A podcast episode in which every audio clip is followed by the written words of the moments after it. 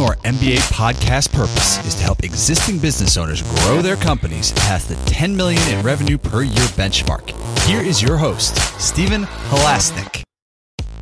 Welcome, everyone. My name is Stephen Halasnik, and I am co-founder of Financing Solutions. Financing Solutions provides easy-to-set-up lines of credit for small businesses, and I will be your host for today's Entrepreneur M B A podcast. If if you are interested in getting a business line of credit, please feel free to visit our website at F S credit line dot com. That's F S as in Financing Solutions, credit line dot com. And over the last twenty-five years, I've built six companies in the five million dollars to twenty-five million dollars range, including two companies on the Inc five hundred fastest growing. And I can tell you uh, over those twenty-five years, I almost always had a business line of credit in place uh, just in case of emergencies. And that's the reason why we started uh, Financing Solutions ten years ago, was because we really felt that it was really a good idea for every business owner to have a line of credit in place.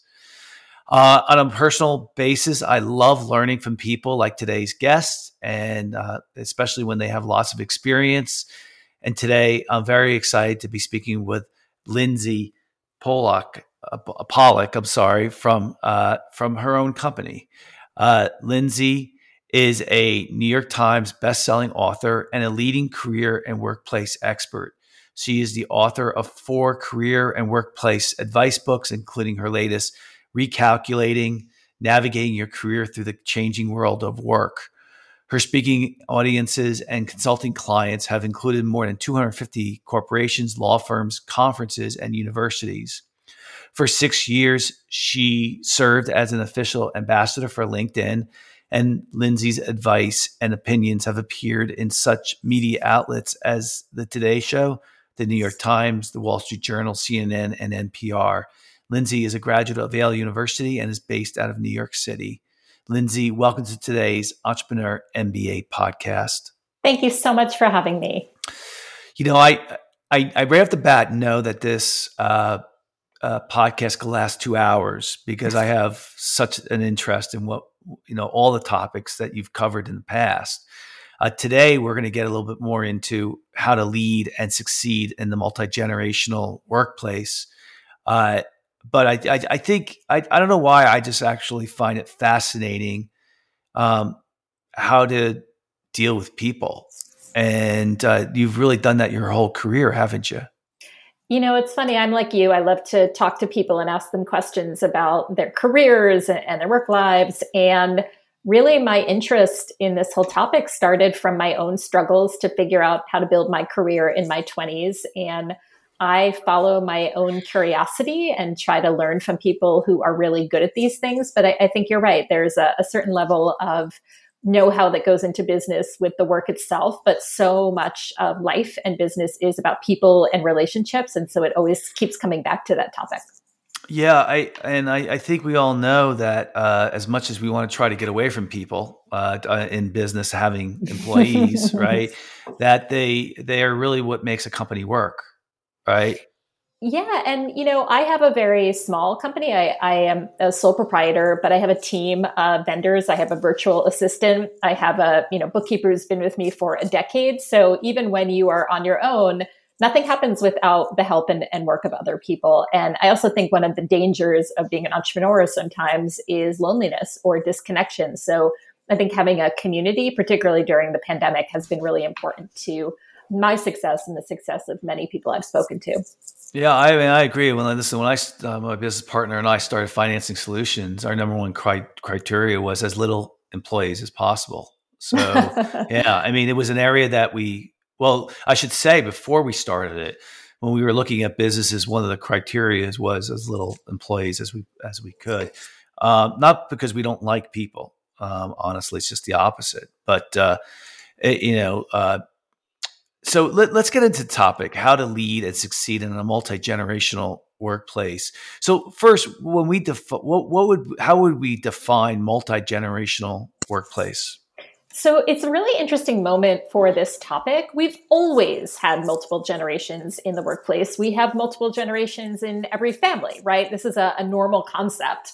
What's different now that I don't think many people realize is we've gone from having basically three generations in the workplace. Think back to the eighties or nineties. We had the traditionalist, the World War Two generation, about seventy percent of whom had a pension. So they would retire at what we considered traditional age, sixty, sixty-two, sixty-five. You had the baby boomers, the largest generation ever in American history, have been dominant for so long.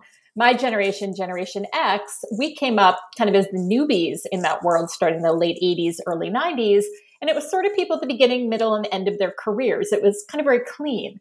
What's happened over the past twenty, twenty-five years or so is not that young people haven't continued to come in. Millennials started to come in in droves. Now we have Generation Z.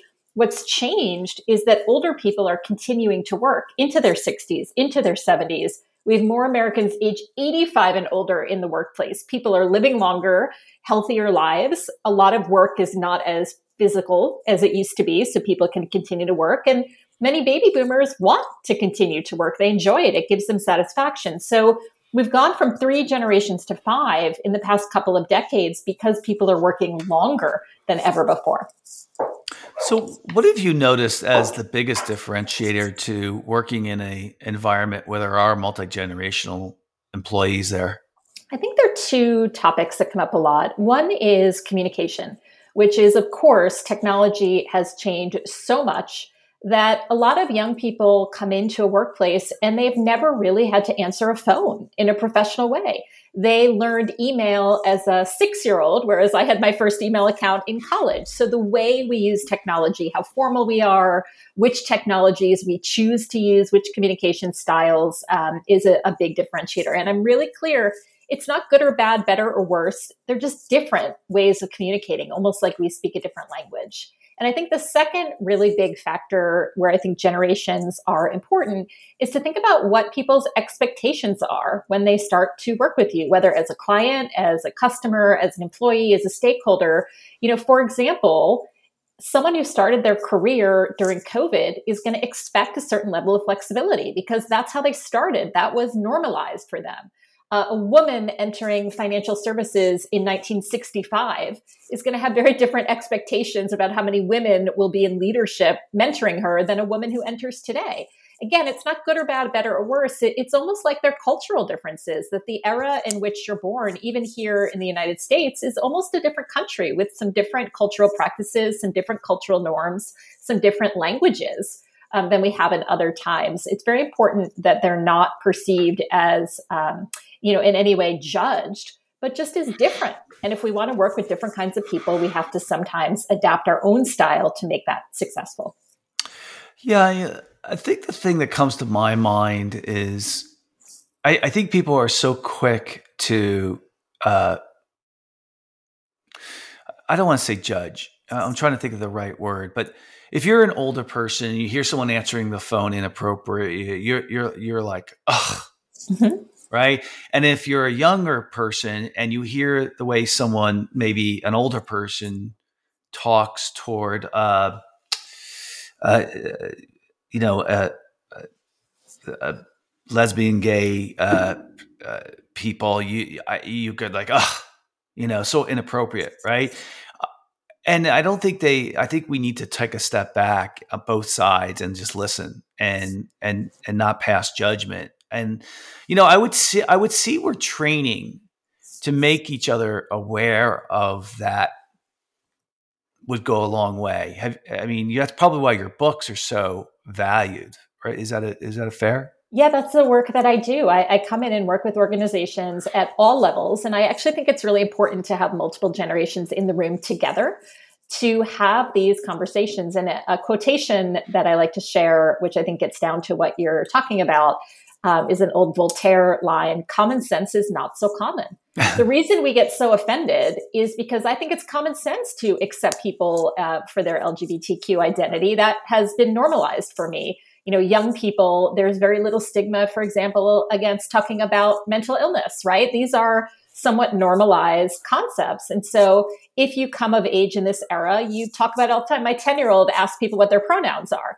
For someone in their seventies or eighties, they might need a little bit of information or education about why that is common practice today. What's common back in nineteen sixty-five is not common now. And It doesn't mean that a young person cannot be taught how to answer a phone in a professional way. Of course they can. And it doesn't mean that a ninety-nine-year-old can't be taught how to use TikTok. Of course they can. But it might take a little longer. And we need to have that um, patience, I think, to say, okay, this is not something that you know. We're going to teach it to you and talk about it. And I, I think you're right. If we take the judgment of that away and not say, how stupid are you not to know to use your pronouns? Or how dumb are you not to be able to answer a phone? If we can take that away and say, oh, you don't know how to do that. I'd be happy to teach you. And I think the critical piece too is why is it important? Why do we care that a young person answers the phone of our office, you know, in a proper way? Why do we care that an older person uses their pronouns? And if we explain the reasoning behind it, often people are much more willing to learn something different than they would be if we say, you know, you're stupid for not knowing that. Yeah, I, and I, it's funny you, you said something that exactly I was going to say. The I have an example that it wasn't work related, but so I have a, a good friend, and she used to be a school teacher, and um, uh, she, she's young, she's forty-four, and uh, young compared to me, so forty-four, and uh, and so you know, she said to me, um, she couldn't believe that the school system, she hasn't been teaching in a while, that school system isn't going to celebrate, that do the things that they do for the kids for, for Mother's Day, you know, usually when they have a project, right? And, and so my first reaction to her was, well, why? Why, why is the school not doing that? I mean, these are people who really, the teachers really care about kids and families, and they have families themselves. There must be a good reason, and and we don't know it, right? And I wasn't passing a judgment to I think it's a good or bad thing. And then I talked to my uh, my my niece, who's a school teacher, and she said, because there are so many kids uh, in the classroom who uh, whose family dynamics are not great. And uh, you're forcing them into doing something. Uh, some of them don't have mothers. Some of them have mothers that are abusive, uh, you know, surprisingly, right? Um, and so na- now when I heard that, I was like, oh, yeah, that mm-hmm. kind of makes sense.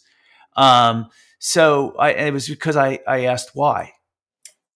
Love that. Um, one of the, the key teachings that I offer in my book, The Remix, and in my trainings is, what if you assumed the best intentions? What if you assumed when someone makes a choice that you question that they did it for the right reasons? So I'll give you an example. Um, during the pandemic, I worked with a baby boomer manager who had very young employees, uh, mostly Generation Z. And when the pandemic started, she picked up the phone and called the people who reported to her to check on them and see how they were doing.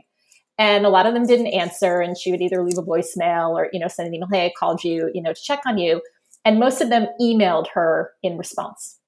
And she was sort of offended and said, well, I called them. I, I chose to pick up the phone and call them. I wanted to hear their voices. I wanted to know I cared. Why would they email me back? And she sort of immediately took offense and judged them for not doing it. And so I suggested that she asked them, you know, I'm just curious why you answered my phone call with an email. And what every single one of them said was, I know how busy you are. I know how stressful this pandemic is. I know you have kids and, and you're always busy. I didn't want to bother you by calling you back. That's a very thoughtful reason that yeah. they chose not to. So you can, I think two things. One is, don't immediately assume the worst, right? Like I always say, when, when people dress inappropriately for work, I really don't think anyone looks in the mirror in the morning and says, how can I look as inappropriate as possible? You know, I think they're trying to do the right thing. They just maybe missed the mark according to your judgment.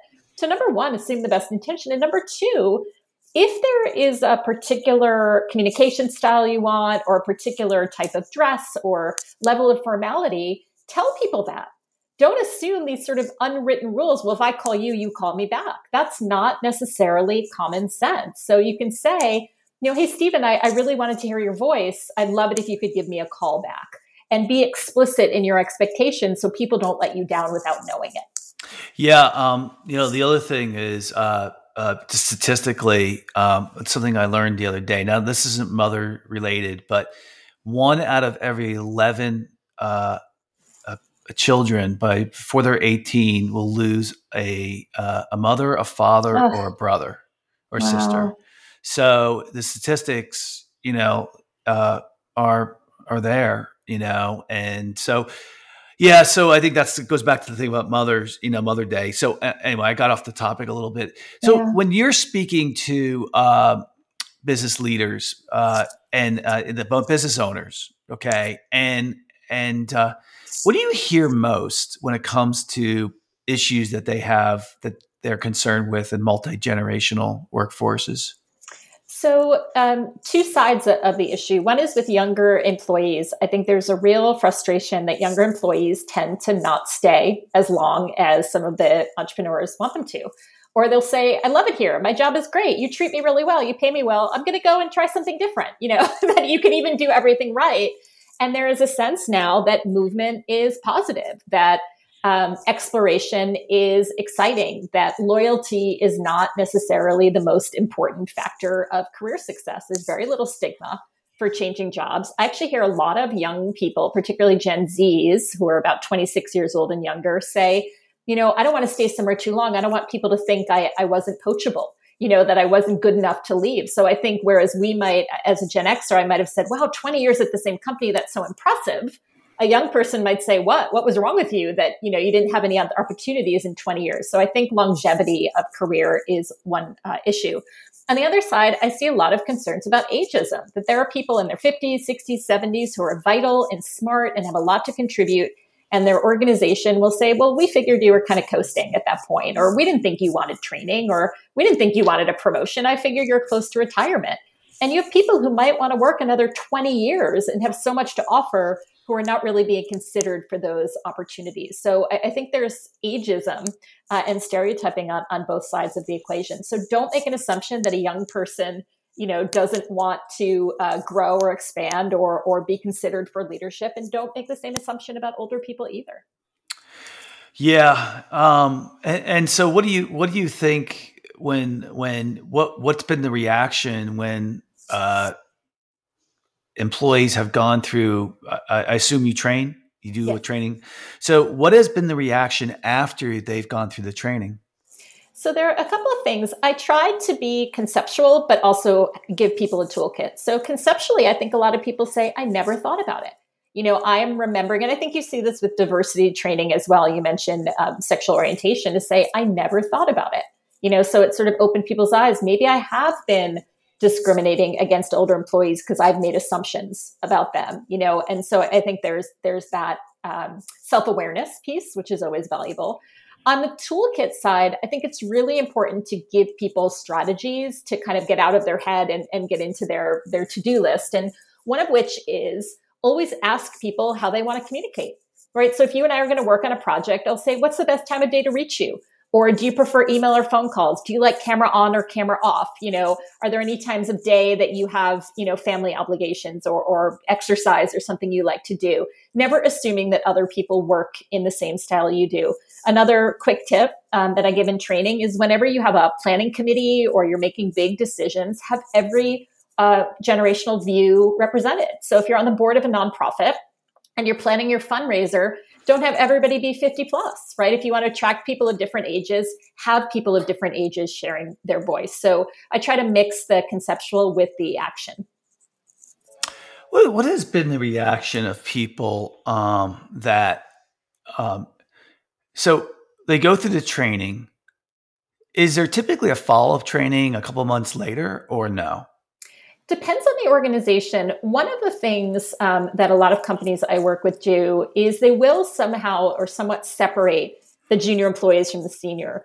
And what we tend to do in that situation is one group gets the training first and there's a little bit of buzz in the air, right? So the maybe millennials get training and are talking to their bosses and the bosses come in a couple weeks later and say, oh, you know, I wanted to hear what this is all about. So I, I really enjoy that sometimes.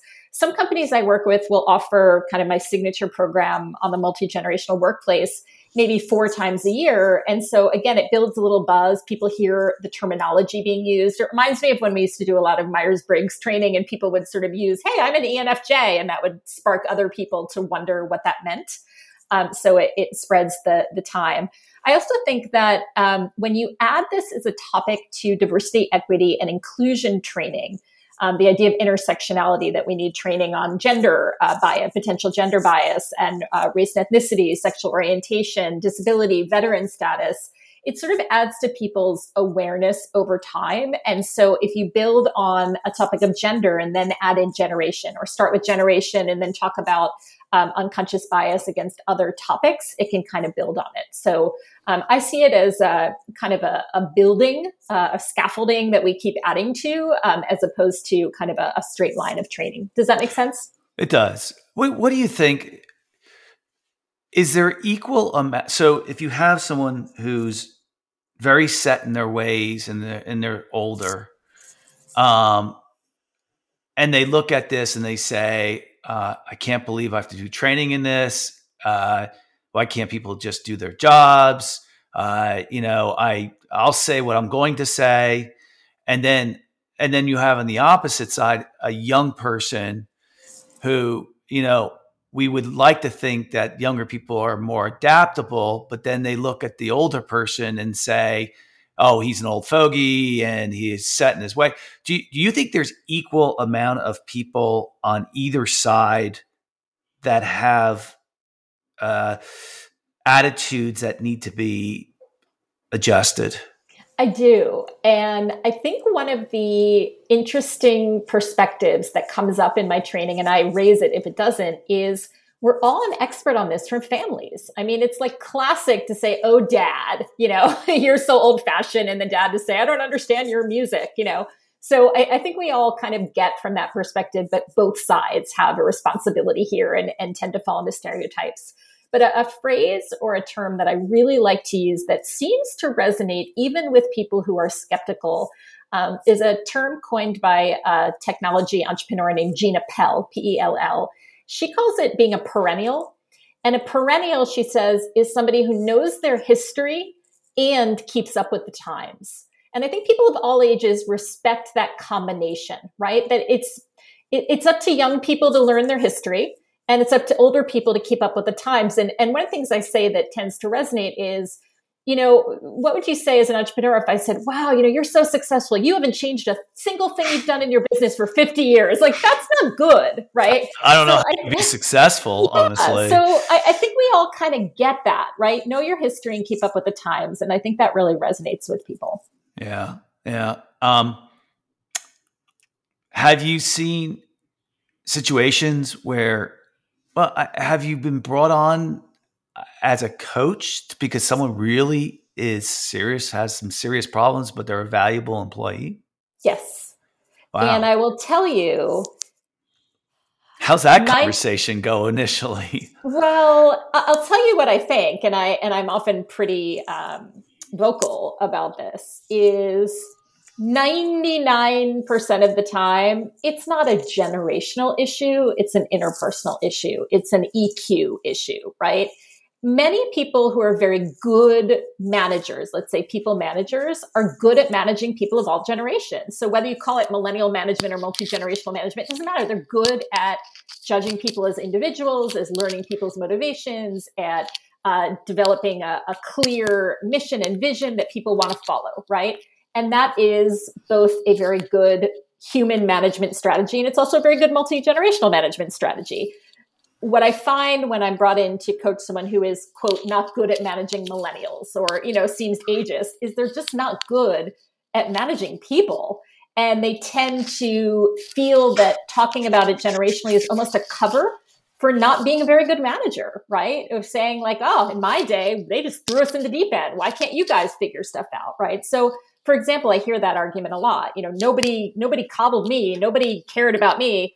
And my answer is, well, times have changed. Just as if I sent you on business to Dubai, you would understand that you're really, really good at what you do, but you might have to learn a couple of new tricks and, and etiquette pieces because it's a different culture. And so what I say is, you can do what you do. You can believe that the best way to train somebody is to throw them in the deep end. What I ask of you is, in the millennial world, in the millennial language, just saying, hey, I'm throwing you in the deep end, and giving them that tiny bit of information is a culturally specific way to manage them better. So go ahead and throw them in the deep end, but tell them that's what you're doing. So I'm not asking you to change who you are or what you believe in, but I am asking you to take on the nuance that there are some cultural differences, because a young person starting out in finance today is really doing that in a different world than perhaps you did thirty years ago. So, you know, sometimes the, the generational piece is um, less about the actual specifics of the generations and more about someone who just doesn't want to change. Uh, when you come in as a coach, has the outcome mostly always been good? I mean, it depends if a person is willing to change. You know, I think anyone who engages in any kind of coaching or, or therapy even knows that the person has to be willing. Yeah. Um, and I, I find that, that that is really the key factor. And, and I do think the tools and tactics have something to do with it. Um, one of the things that I like to tell people that I coach is tell people you're being coached, right? Tell the people on your team that you're doing this, that you're taking on this challenge. And sometimes that vulnerability um, is a really important first step to them being willing to make change. But but certainly the person has to do it. No coach can work magic unless their client is willing. What do you do when you have the person who's hiring you? Let's say it's a business owner, and um, and their their role model behavior on this subject is pretty atrocious. You know, it's funny. I get the question a lot. This just happened. I was at an investment bank uh, at an offsite, and somebody said, you know, I get why I need to behave differently with the people I manage, but what about the people who are senior and manage me? You know, they're not in this room. They're not here listening. There are people who are very senior and very successful who don't want to change, right? No matter what it is. Um, I think the trick is twofold. One is to find advocates in senior leadership. If there's one person who really gets this and is willing to change, and you saw this with a lot of companies and their um their view towards women. You know, there'd be one executive who had a daughter, right, who was really successful, and they changed a lot. So I think finding advocates in senior leadership, even if it's not the business owner themselves, uh, can be valuable. The second is I've seen some organizations only change because people left. People said, I, I'm not willing to work here if that is going to be the attitude of leadership, and that has consequences. So Um, I think, you know, change or die is is sort of dramatic, but I think we've seen that with a lot of organizations. If you have a huge exodus of women or a huge exodus of young people, I think you're going to see it with com- some companies that are not being flexible at all. I'm not saying you have to let everybody work remotely forever, but if you're not allowing any flexibility, I think you're going to lose a lot of good talent. And that's making people stand up and, and take notice. So Um, you know, again, you can't always make people change, but but um, if you're willing and believe in it enough to leave, if it doesn't happen, I think sometimes that's unfortunately the only way that people wake up. So let's say you're a small business owner. I, I can't afford uh, Lindsey to come, have you come on board uh, to teach my staff. Uh, what what would you recommend? So one of the things I recommend is to have the young people on your team talk to you, have them sit in on some meetings, you know, have uh, a round robin of training where each someone from each generation teaches the team on a topic that they're interested in. Have the youngest person on your team teach you how to use TikTok. Have the oldest person on your team talk about the history of your industry, right? I think internal training can be really powerful. Another really simple tip is I love the idea of reverse mentoring, which is, let's say uh, you're twenty years older than I am and you've been mentoring me. Turn it around one day and have me mentor you, right? Fabrizio Freda, who's the C E O of Estee Lauder, all of his top executives have uh, junior employees who are their reverse mentors. And once a quarter, the reverse mentors, the junior people, take the senior executives shopping for makeup, because they want to know how young people are shopping for makeup. It might be different than they did. And what could be more important if you're an executive at Estee Lauder companies than doing that? So uh, one manager I know every week says to the young people on his team, show me a new app that you're using, right? Show me something that you're doing. So I think multi-generational committees, internal training on any topic really, and this idea of reverse mentoring are really powerful ways to tap into the wisdom of the people you already know, as opposed to bringing in an external person. Well, it's all really great advice. Uh, well, listen, that's uh, really kind of all the time we have today. I'd like to very much thank Lindsey for coming on to today's podcast. And if you like today's podcast, please feel free to share it with a friend. Um, and also subscribe on your favorite podcasting app. Um, and please also, if you like today's podcast or any of the other ones uh, that we've had, please give us a review. It really helps us get the word out. The not the Entrepreneur M B A podcast has become extremely popular, and um, and I'm very proud of that. Uh, it's because great guests like we have, like Lindsey. Um, and also, if you're looking for a line of credit, you can call us at eight six two, two oh seven, four one one eight or visit our website at F S credit line dot com. That's F S as in Financing Solutions, credit line dot com. Lindsey, if anyone wants to get in touch with you, how would they go about doing that? Well, thank you so much for having me. I really enjoyed the conversation. I'm very active on LinkedIn and very happy to connect with any listeners. I also have uh, information on my website at lindsey pollak dot com, L I N D S E Y P O L L A K. Very good. And so I think, you know, the thing that I kind of uh, summarized today, uh, you know, I mean, I, I'm fifty-seven years old. I started my career at Xerox uh, for the first eight and a half years of my career. Um, You know, and I was lucky enough when I worked for Xerox to get in some incredible training. It, Xerox was the Google of its day, and uh, it was really ahead of its time when it came to um, the training that it provided its employees. And employees really uh, like it. They like it when a company is investing. And I think this topic of multi-generational workplace, um, if leaders address it um, and talk about it, I think it could only make your your company and your workforce happier. So, uh, you know, it's, just, it's the thought for today and something for everyone to kind of consider. I think anytime you have a learning company, you are going to benefit from that in the long run. Uh, so everybody have a fantastic day. Keep learning, keep getting better, keep making your, your, your uh, staff uh, better as well. Have a great day.